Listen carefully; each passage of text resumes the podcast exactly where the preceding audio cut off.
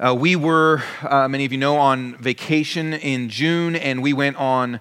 Uh, we went on a road trip. One of the places that we visited was a place in California we had watched a documentary on called The Biggest Little Farm. Uh, it's on Disney Plus or Hulu or both of those. Uh, it's a great documentary about these people that took this basically just kind of barren piece of land. Uh, these are some kind of before after pictures. They took this barren piece of land and then totally transformed it.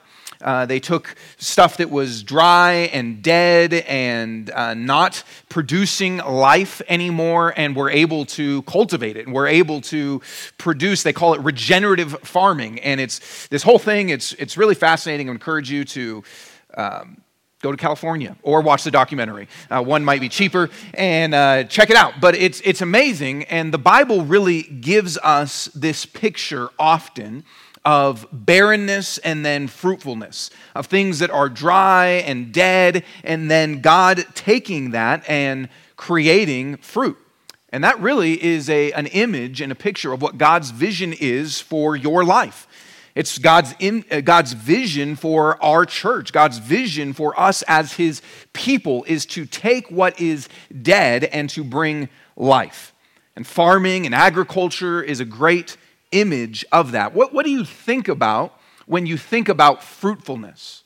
What do you think about when you think about God bearing, creating fruit in your life? What, what comes to your mind when you think about fruitfulness?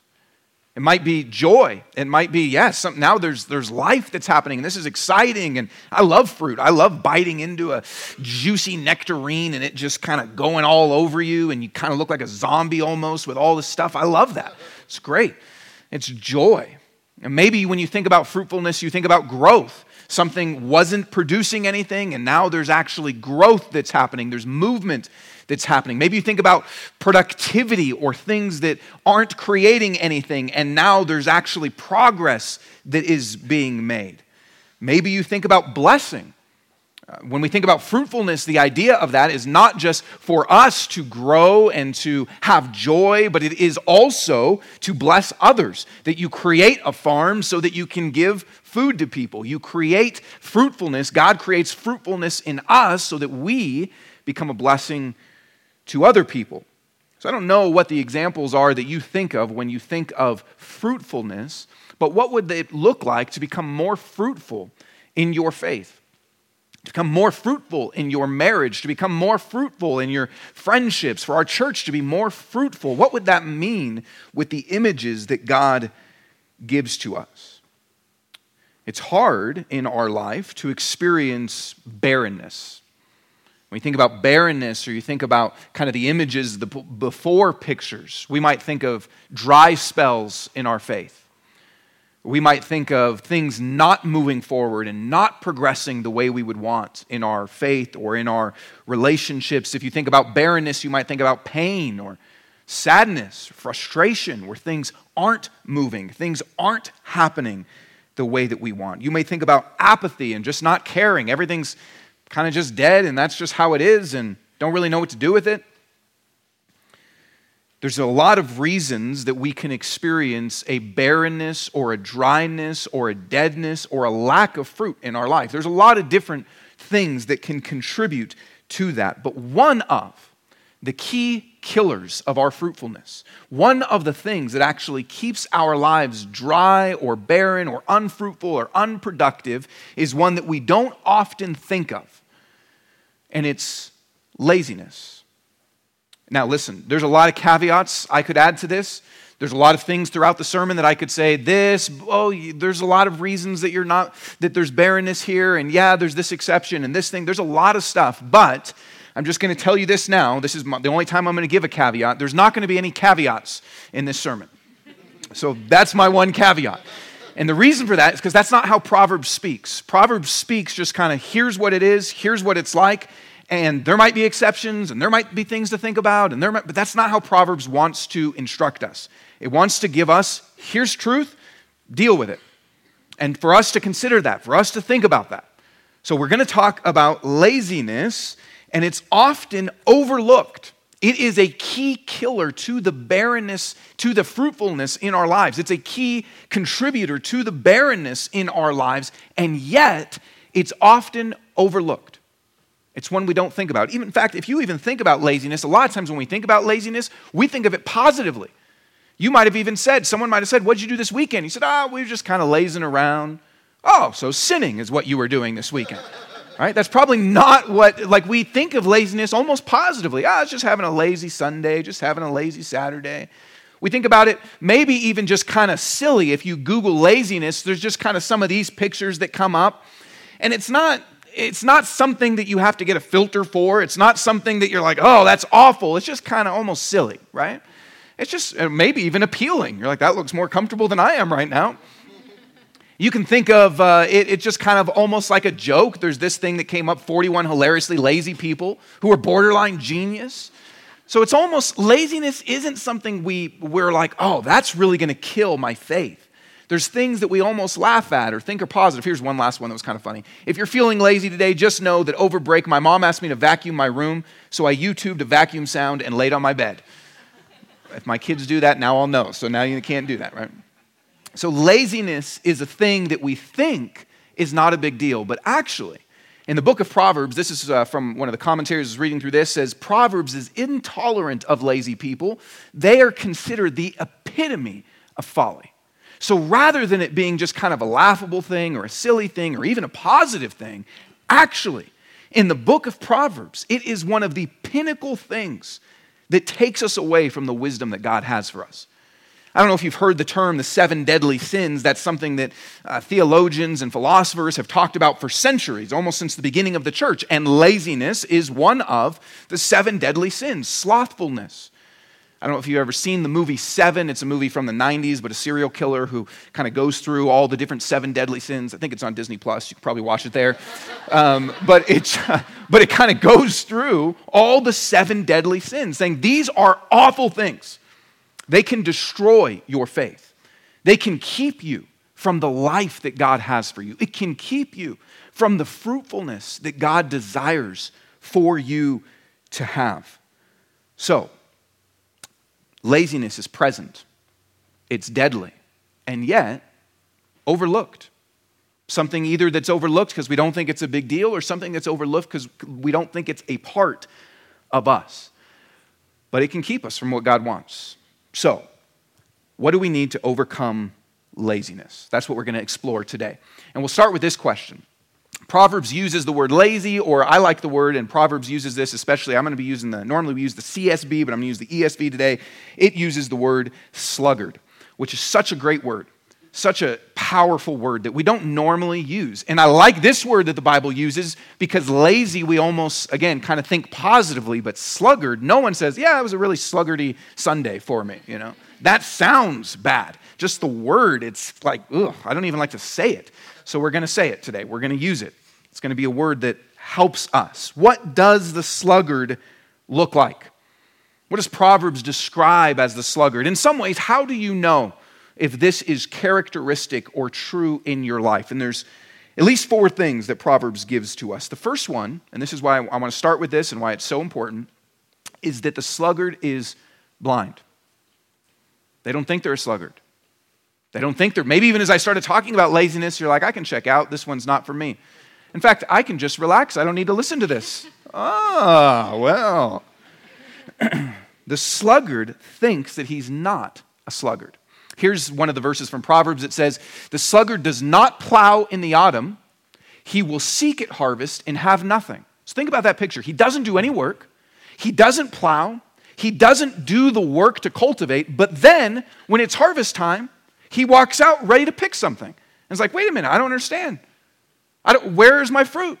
Where's my vegetables? He's seeking at harvest time, but he has nothing. He's blind. He doesn't really. If you were to go out into your backyard and go, Where's all my carrots? Where's all my cucumbers? Like, you didn't plant anything. Kind of takes some work to create something, but the sluggard is blind. He doesn't realize that he's a sluggard. And oftentimes, because of that, his life is hard. And he probably blames other people, thinks he's the victim, thinks he didn't do this. You don't understand. There's all sorts of reasons, all sorts of excuses. Proverbs says that the way of a sluggard is like a hedge of thorns, but the path of the upright is a level highway. A hedge of thorns, meaning it's not an easy path, it is difficult. You could talk to someone that's a sluggard and they would say their life is really challenging. Things don't work out for them. Things are hard for them. Things and it might be because they've lived as a sluggard. Yeah, life has gotten hard. But they don't see it that way. They don't think about it that way. They think, oh, this is important as well. Another commentary says the wise man will learn while there is time. He knows, this is so important, that the sluggard is no freak, but as often as not, an ordinary man who has made too many excuses, too many refusals, and too many postponements. The sluggard is not a freak, they're an ordinary person. They're just an ordinary person, but they're blind. They don't think that they are a sluggard. And so, if Proverbs speaks about it very often, which it does, if it's the epitome of foolishness, which it is, and if it's something that is not like a freak weirdo person, but is just really an ordinary person, then here's what we should do today. We shouldn't listen to these things and think, that's not me. We shouldn't listen to these things and go, yeah, those stupid sluggards, and judge or think it's about somebody else and go, hey, you really should listen to this sermon and text it to our friends. And then go, what sermon? Uh, well, it's called The Sluggard. I thought of you today, you know. We shouldn't do that. We should go, okay, what does God want to speak to me? Where might there be areas in my life that are totally sluggardly, or at least there's parts that are sluggardish? What might be those areas that God wants to speak to? So that's the first characteristic of the sluggard is that they are blind. They don't think they're a sluggard. Second, what picture comes to your mind when you think about laziness or when you think about a sluggard? What, what comes to your mind? It might be some of the stuff that was up on Google, or maybe you think of someone that's just kind of apathetic, don't do anything, they don't really care about anything. They're just lethargic, just kind of, eh, who cares? Nothing matters. That might be kind of what comes to your mind. But throughout Proverbs, one of the pictures that it gives to us about the sluggard is actually that it's someone filled with desire, someone filled with passion, someone filled with wanting things to happen. It's not actually just a person that doesn't care about anything and doesn't and thinks everything's not a big deal. It's actually someone often that is filled with desire. Here's what Proverbs says it says, The desire of the sluggard kills him, for his hands refuse to labor. All day long he craves and craves. But the righteous gives and does not hold back. Think about even this language of all day long he craves and craves. A lot of times we think about that as people that are hardworking. We even say something like, oh, they're hungry, meaning they're passionate, they're, they're a go getter. But Proverbs says, so is the sluggard. The sluggard actually craves and craves all day long. If you talk to a sluggard about their passions and their desires and what they want to see happen, they might have all sorts of dreams and visions and ideas, and they crave and crave all day long. Proverbs 13 says similar, the soul of the sluggard craves and gets nothing, while the soul of the diligent is richly supplied. So, to talk about even at this, there's a soul level desire and craving that a sluggard has. It isn't just the person that doesn't care about anything. It says deep within their soul, the sluggard wants things, desires things, is passionate about things. So the sluggard is actually someone that is filled with passion, filled with desire. So think about your life. What do you want? What do you crave? What do you desire? And I'm not even talking about bad things. You want your faith to grow, you want your marriage to be better, you want to have friends or deepen the friendships that you have. Maybe you want to get married. You want to, uh, to, to explore more and to live more into what your purpose is in life and to, and to make a difference you want to know the Bible more, or you want to grow closer to God, or you want certain sins in your life not to be present anymore, or you want to obey God and say, I really want to trust Him and follow Him, or you want to raise your kids to know God. There's all sorts of desires and wants that you probably have, that I have. Proverbs says, The sluggard craves, and yet, one of the key marks is that they crave but get nothing. One of the key marks of the sluggard is unfulfilled desire. One of the key marks of the sluggard is desires and cravings and passions that never actually happen, that never actually take place. Here's another picture that it gives to us of this. He says, I passed by the field of a sluggard, by the vineyard of a man lacking sense. And behold, it was all overgrown with thorns. The ground was covered with nettles, and its stone wall was broken down. So it says, I go by the field of the sluggard, and what do I see? I don't see this harvest. I don't see a vineyard filled with grapes and producing wine. I don't see these this beautiful you know, uh, crops that we see in the, in the opening images. I don't see that. I see barrenness, unfulfilled desire. That is one of the key marks of a sluggard that you want things, that you desire things, that you have a field, you have responsibilities, you have areas that you are responsible for, or in control of, or that you want to see things happen in. Of course, the sluggard wants to see this field uh, produce fruitfulness and wine and whatever else would come from uh, these crops. It wants to see that. But instead, what the sluggard sees is unfulfilled desire. So think about your life. Are there things that you want? Things that you hope for? Things that you see a need of to happen? Things that you maybe even feel the, the pain of it not happening? You see a need, you feel strongly about it, and yet there's unfulfilled desire. Maybe when your life is filled with barrenness, or areas of your life are. Your marriage isn't what you want it to be. Your faith isn't what you want it to be. Your friendships aren't what you want them to be. Your growth isn't what you want it to be. Maybe where it's filled with weeds or it's filled with nothing, it's because there might be some characteristic sluggardness that's at play in your life. Even though you see the need, even though you feel strongly about it. Sometimes it's easy to think that we're making progress because we desire something. Sometimes it's easy to think that we're moving forward because we see problems and we want something better. But your desire alone will not lead you to the fruitfulness that God has for you.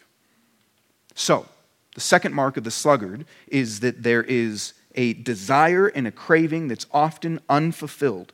And then, third, is that there is, and this is really why it's unfulfilled, that there is inactive desire. There's inactive desire. They desire something, they want something, but they don't start anything, they don't do anything about it. Here's what it says How long will you lie there, O sluggard? When will you arise from your sleep? A little sleep, a little slumber, a little folding of the hands to rest, and poverty will come upon you like a robber and want like an armed man.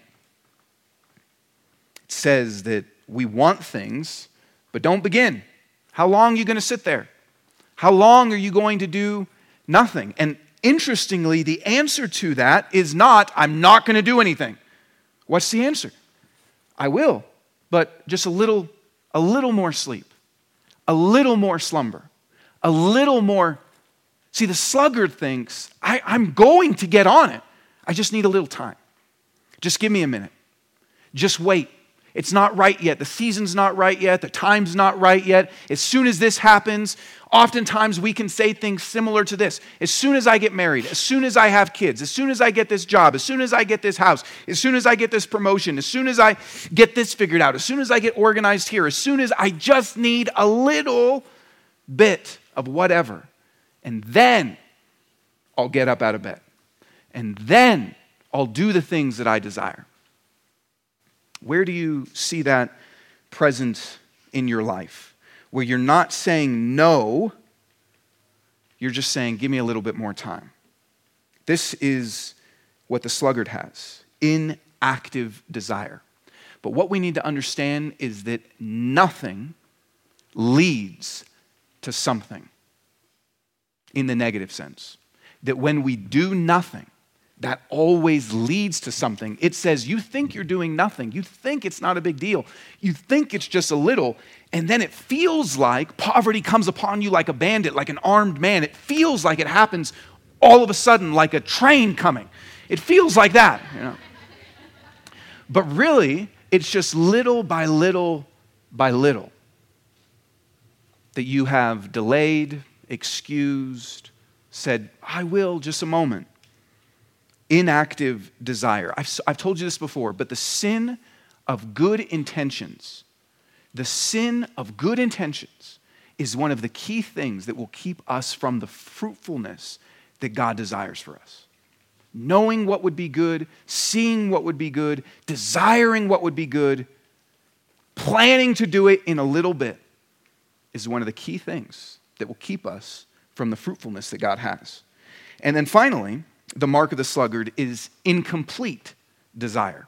Meaning, maybe you actually kind of say, All right, I'm going to start something, I'm going to do it, but don't finish it. Here's what Proverbs says The sluggard buries his hand in the dish and will not even bring it back to his mouth. Now, that's kind of comical. I've never, you know, been eating chips and salsa and dug it in the guac and been like, uh, never mind, this is too much work. I've never done that. I have felt maybe after having a couple baskets of chips and salsa, but I've still committed myself. I have not given up. I've never given up on chips and salsa or my wife. Those are my two commitments. the, sl- the sluggard buries his hand and it doesn't finish the job. Or here's, here's another one similar Whoever is slothful will not roast his game, but the diligent man will get precious wealth. So this is picturing someone that goes out hunting kills the deer, kills the antelope, whatever it is. And then it's got this nice big old piece of meat ready to cook, ready to roast. It says, that's going to be too much work. I know that's way out of our minds, so it's like the Amazon package delivers and we don't open it. Or we go grocery shopping and then we never cook it. It says you don't finish the job. That's another mark of the sluggard. And listen, oftentimes the hardest part of fruitfulness often is actually after we've taken a first step. Maybe you said, I'm going to learn, I'm going to grow, so you buy a book and you read a couple chapters and then don't finish. Maybe you said, I'm going to grow, I'm going to go to church, and you come to church, but then that was kind of it. Never actually got connected, never got involved. Maybe you said, I'm going to work on my marriage, and so you kind of think about something, maybe pray about something, but then, nah, that's it. Oftentimes, we put in a little bit of work, feel, oh, this is work, and then say, never mind. That's oftentimes what actually keeps us from fruitfulness. If you ever, I don't want to you know, throw any shade at anybody or make you feel too guilty, but you ever started a Bible reading plan at the beginning of the year or a fitness plan at the beginning of the year or and then the hardest part isn't just saying, I'm going to do this.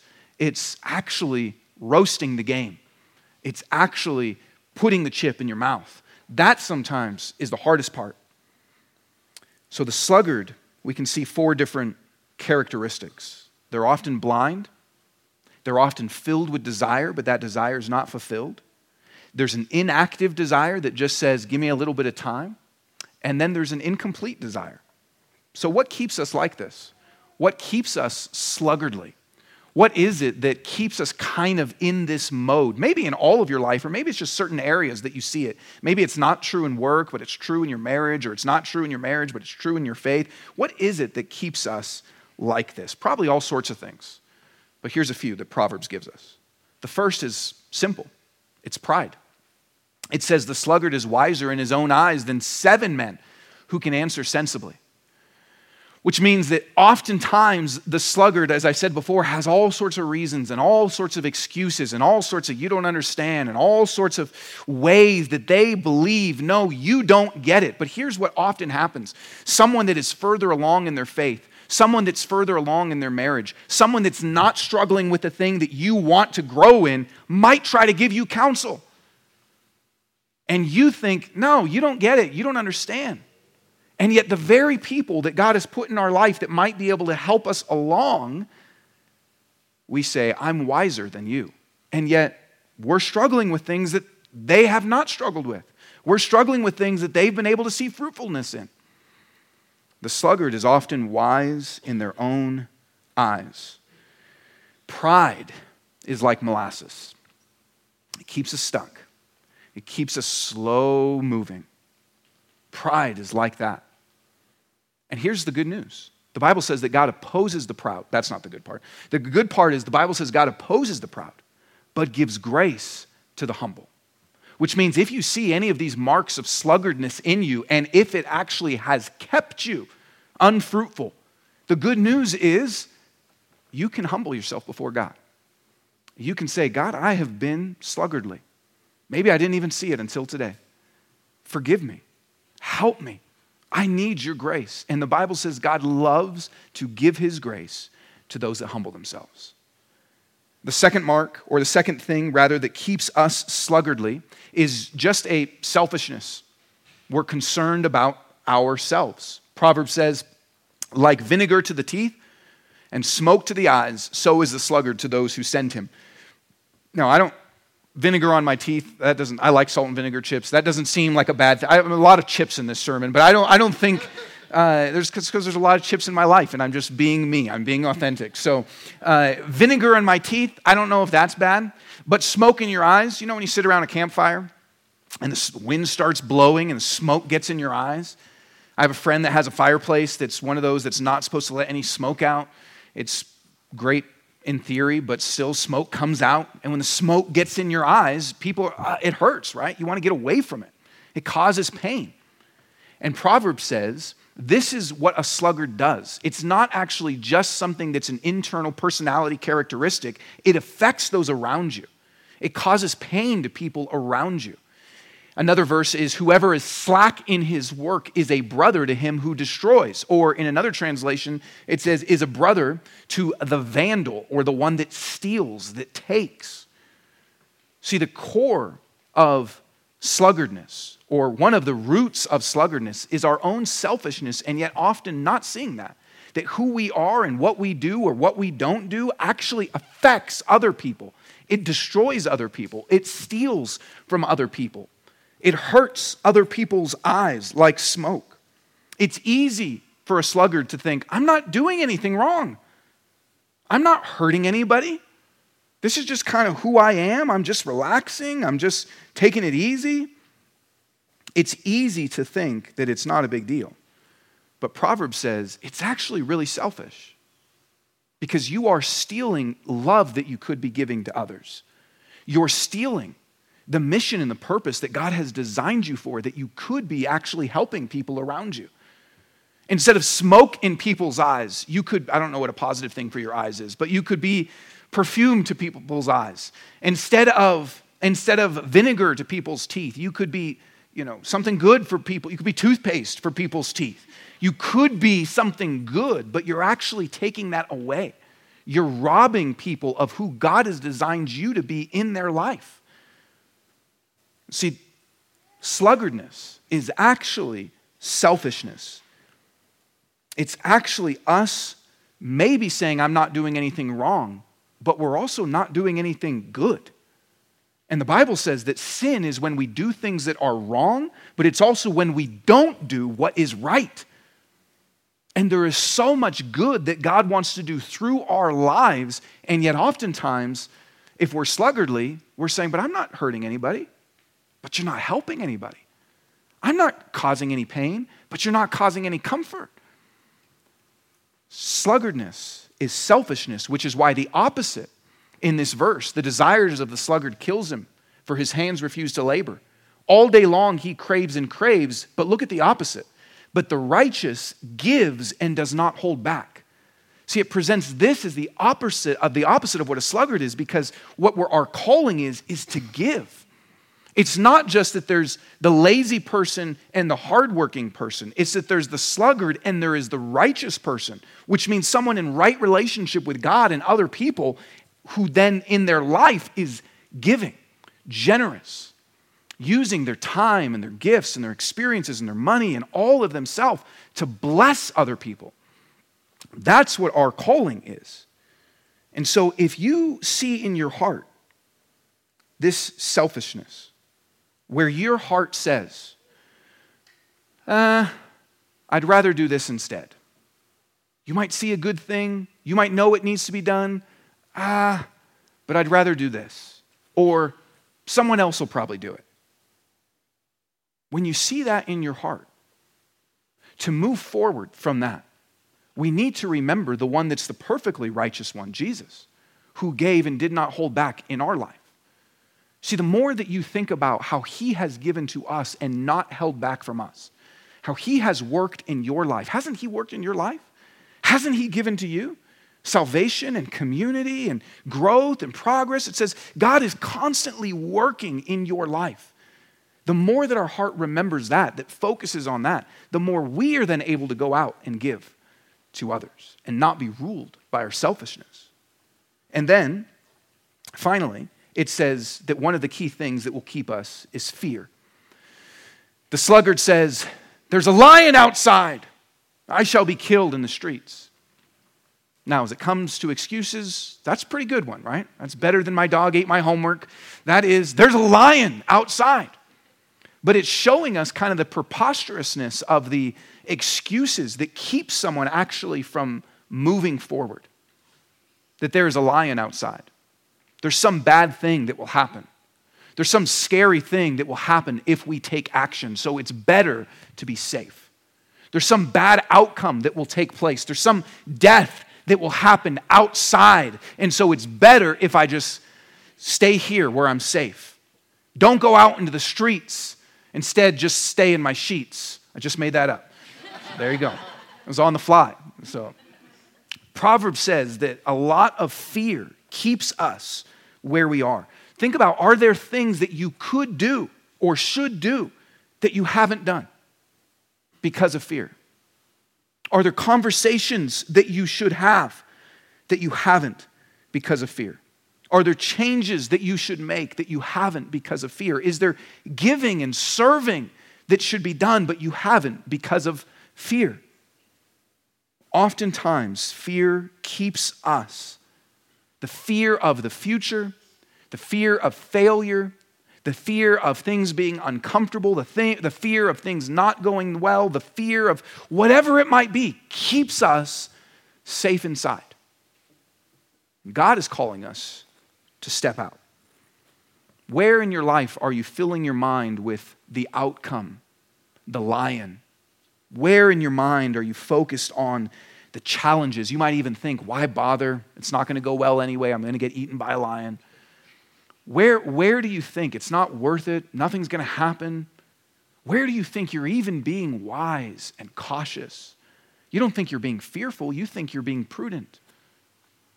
And yet, Proverbs says the sluggard always is looking at the lion outside, and you think that you are safe inside, but you're trapped inside. You think that everything is going well for you, but being so afraid of the lion on the outside might get you eaten by the lion inside. Proverbs says, Fear will keep us sluggardly. So, what do we do with that? We look to him that conquered the lion. You know that the Bible says that Jesus is the lion, the ultimate lion of Judah, it calls him. And if you remember from your Bible stories, he shuts the mouths of the lions in Daniel.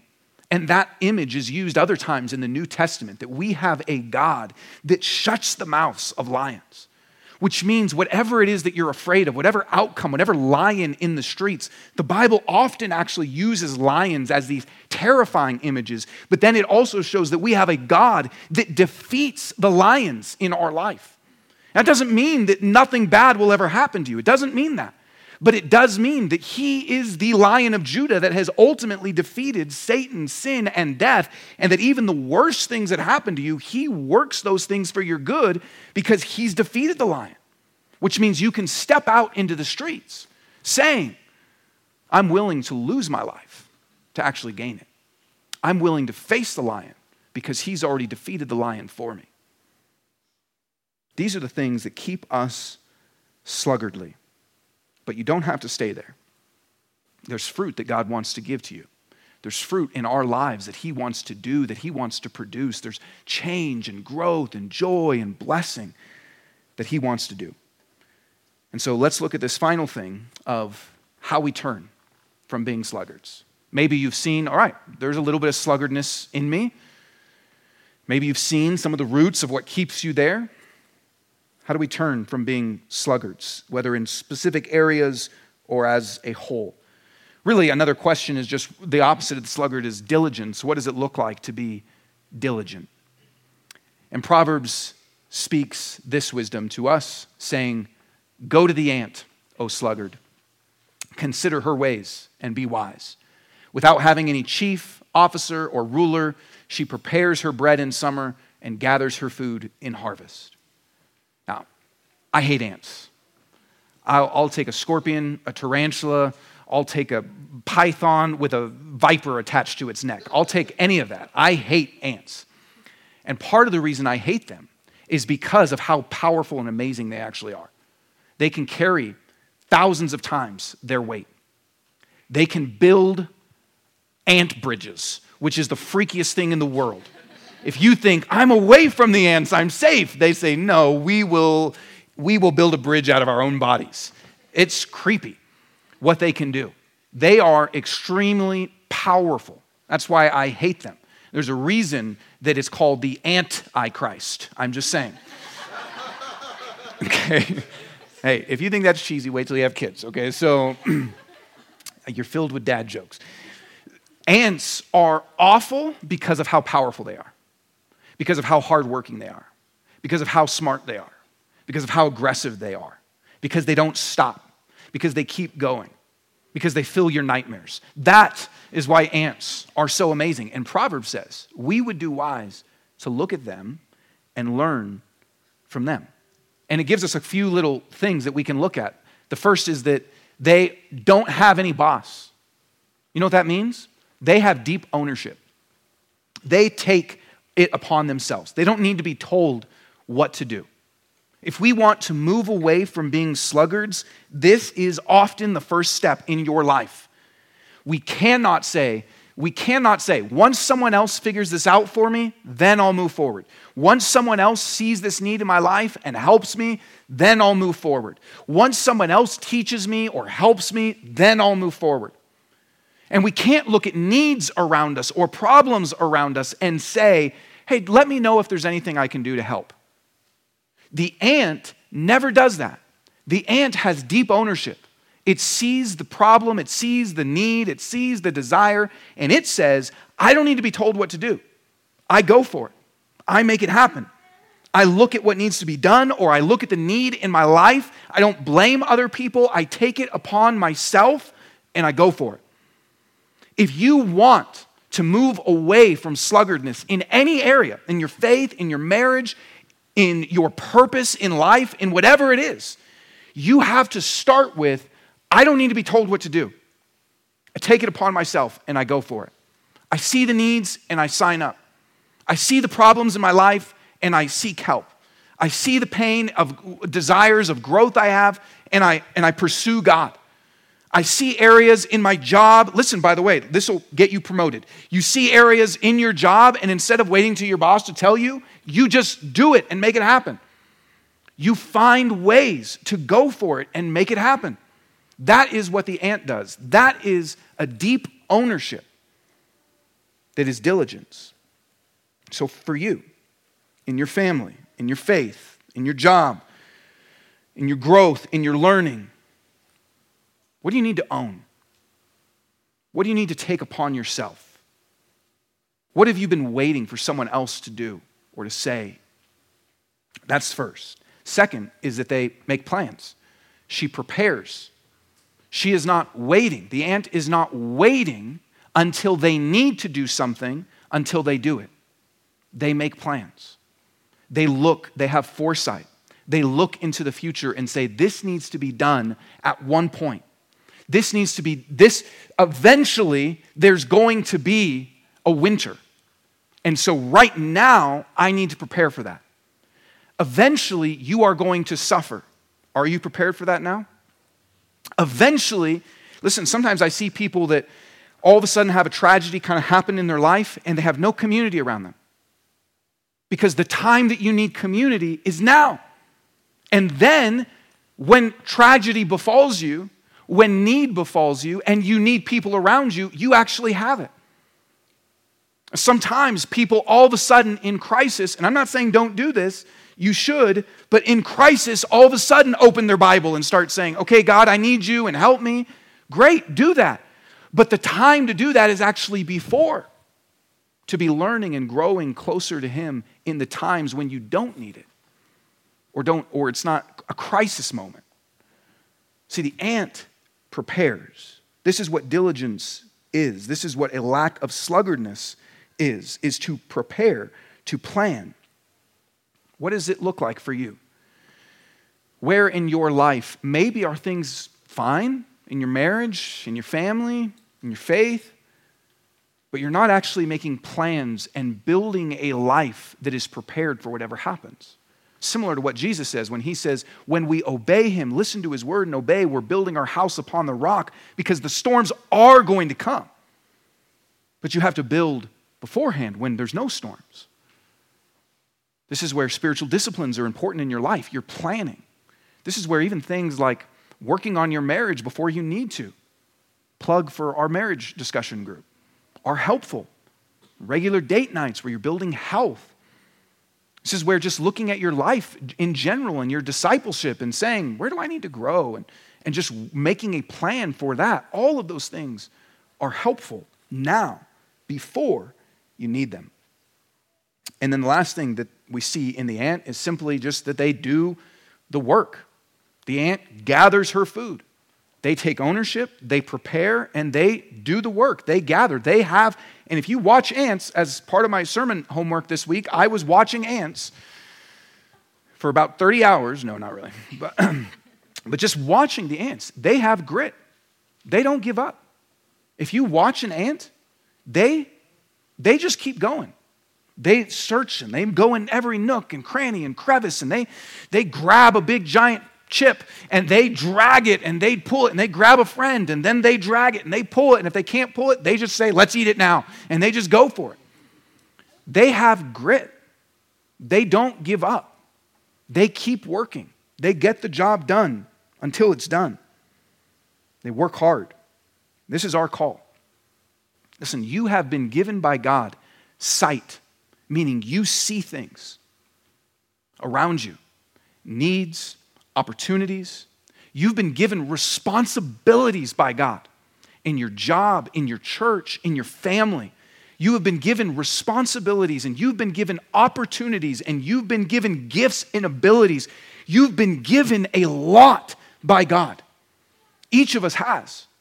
The Holy Spirit has gifted you, He's empowered you, you've been saved and adopted into His family. He has given you much. He says, take that and put that to use. Be the ant. And that leads to a fruitfulness in our life. So, for you, what's next? What's the next gathering? What's the work that God has for you? What's the action that He wants you to do? In whatever sphere, in whatever area, crumb by crumb, you can see progress in your life.